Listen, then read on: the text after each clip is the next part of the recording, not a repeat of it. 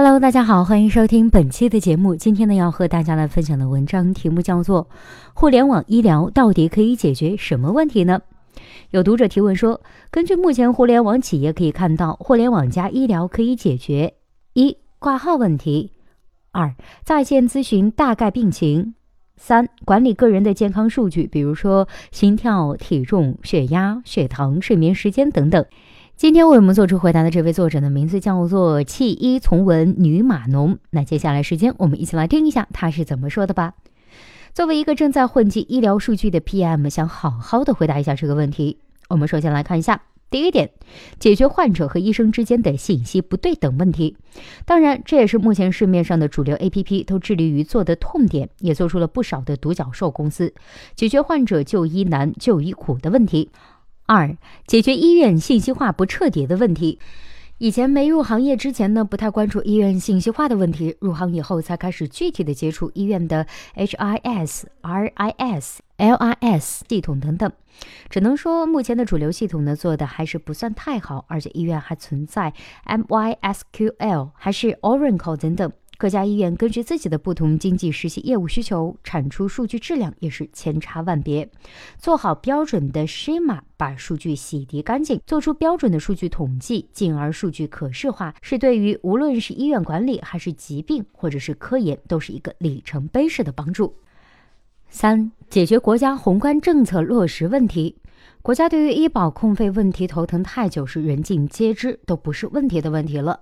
目前效仿美国的话，只能做专病控费，也就是目前很多医疗保险公司正在挖掘大量医学人才做的 DRG 和 DRGs 控费，致力于结合大数据分析，做好合理的专病控费。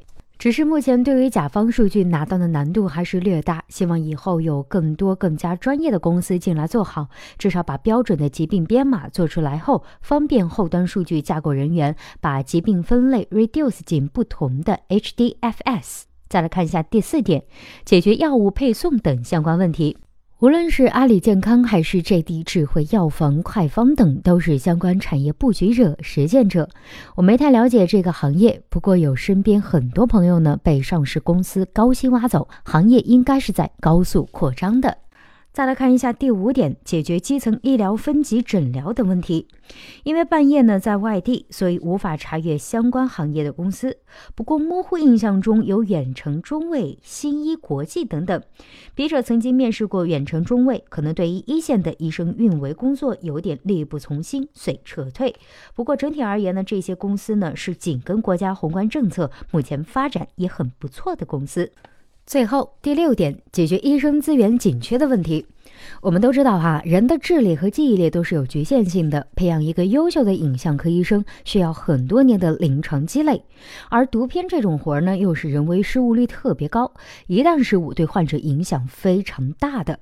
可是高门槛加长期低培养的周期，导致了优秀的影像科医生非常难聘用，所以出现了如意图科技和腾讯小影这种 AI 辅助医生阅片的公司出现，利用计算机的优势和目前图像识别发展的优势来弥补人的缺陷和短板。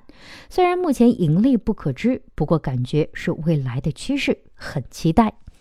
好了，以上就是本期节目的全部内容。希望本期节目能够对您有所帮助。